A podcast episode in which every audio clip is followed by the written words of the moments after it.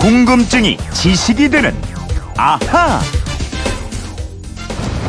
2002년 8월 태풍 루사가 한반도를 강타했습니다. 강원도 강릉에는 하루 800mm가 넘는 물폭탄이 쏟아졌습니다. 풍속으로만 보면 이듬해 온 태풍 매미가 가장 강력했습니다. 초속 60m의 기록적인 강풍에 수백 톤의 대형 크레인도 엿가락처럼 휘었습니다. 네, 초속 60m. 어마어마하죠? 태풍의 위력을 알려주는 뉴스인데요. 휴대폰 뒷번호 8408 쓰시는 청취자께서 이런 문자 주셨습니다.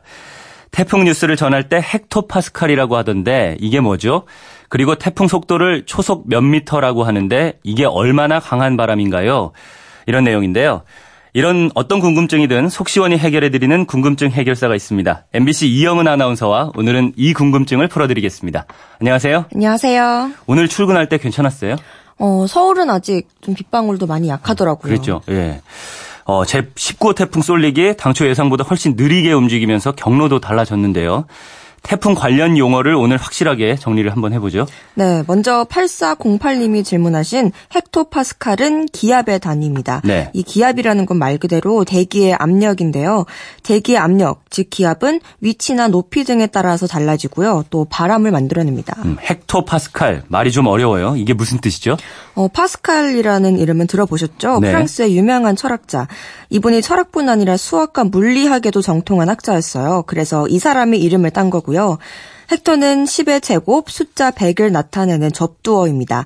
따라서 헥토파스칼 영어로 HPA라는 단위는요. 100파스칼에 해당하고 1밀리바와 똑같은 단위입니다. 음, 헥토파스칼을 붙여서 그렇지 떼어서 헥토 파스칼 이렇게 읽고 파스칼에서 어, 이름에서 나온 단위군요. 알겠습니다. 지금 태풍 쏠리게 중심 기압이 985 헥토파스칼이던데 이 기압이 강한 건가요? 어, 그렇게 강한 건 아닙니다. 어제는 970이었고요. 육지로 올라오면서 985로 좀 높아졌는데요. 네. 태풍은요, 이 중심 기압 숫자가 낮을수록 강하고 무섭습니다. 음. 과거에 왔던 태풍 매미랑 태풍 루사 기억하시죠? 기억하죠. 큰 피해를 입힌 악명 높은 매미는요, 최저 기압이 950 헥토파스칼이었고요. 네. 태풍 루사는 960이었습니다. 그리고 이번 태풍과 비교되는 2010년 의 곰파스도 상륙할 때 중심 기압이 960이었어요. 음. 근데 솔릭은 어제 970이었고 또 현재는 985니까 이들 역대급 태풍보다는 훨씬 약한 거예요. 음, 그건 그나마 좀 다행이네요. 어, 태풍 속도에 대해서도 질문을 하셨는데 쏠릭은 중심 부근 최대 풍속이 현재 초속 24m라고 하더라고요.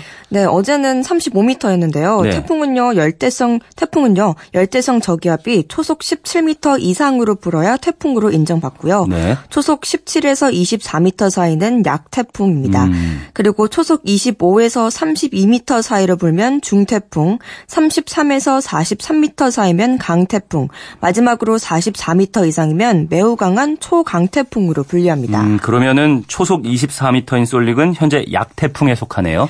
네, 어제가 35m였으니까요. 강태풍이었는데 상륙하면서 크게 줄었습니다. 음, 근데 초속 35m, 24m 이렇게 하니까 이게 어느 정도 센 바람인지 감이 잘 안 오시는 것 같아요. 그래서 어제 저도 오프닝에서 간단히 말씀드리긴 했는데 한 번 더 정리해 주시죠.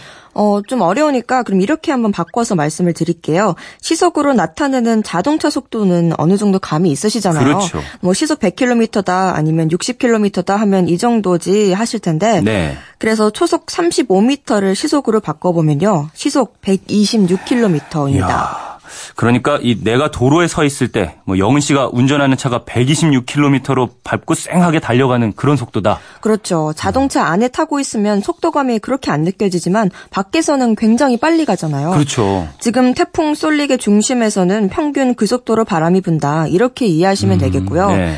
어, 우리가 평상시에 맞는 바람의 풍속은 대부분 초속 5m 이하입니다. 시속 18km. 바람이 뭐 그 정도 속도면은 크게 영향을 주지는 못하죠. 네, 맞습니다. 근데 풍속이 초속 10m 정도만 돼도 작은 나무는 전체가 흔들리고요. 사람이 들고 가는 우산이 순식간에 뒤집힐 수도 있고요. 네. 또 초속 15m 안팎의 바람에서는 바람을 향해서 걷기가 힘들어집니다. 음, 특히 특히 힘이 약한 노약자들은 외출을 삼가시는 게 좋겠네요. 그렇습니다. 그리고 풍속이 초속 20m라면 시속으로 72km니까 꽤 빠른 속도잖아요. 그렇죠. 그래서 작은 나뭇가지가 꺾이게 되고요. 초속 30m, 시속으로 108km의 바람이 분다는 건 내가 그 속도로 달리는 자동차 지붕에 서 있는 것과 마찬가지입니다. 어, 이렇게 얘기하니까 이해가 잘 되네요.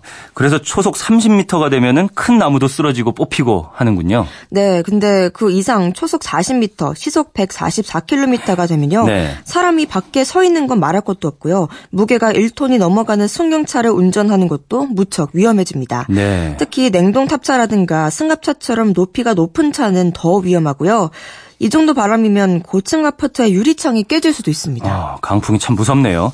근데 어제 제주도에서는 순간 최대 풍속이 60.8m를 어, 초속으로 기록했다고 하던데 이 정도면 정말 어마어마하네요. 엄청나죠. 이 기상청 관계자들조차 거의 들어보지 못한 바람이라고 했다는 기사를 봤는데요. 네.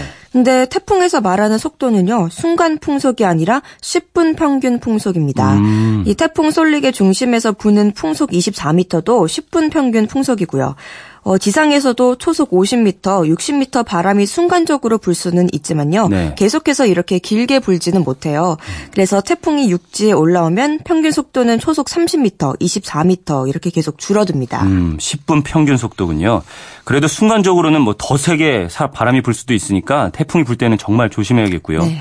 기상청에서도 풍속을 발표할 때 초속으로 하지 말고 시속으로 얘기하면 우리 시민들이 이해하기가 훨씬 쉬울 것 같다는 생각도 듭니다. 네, 그런데 기상청 태풍 사이트에서는 초속과 시속을 함께 병기해요. 음, 네. 하지만 뉴스에서는 초속을 더 선호해서 그런 게 아닌가 싶기도 합니다.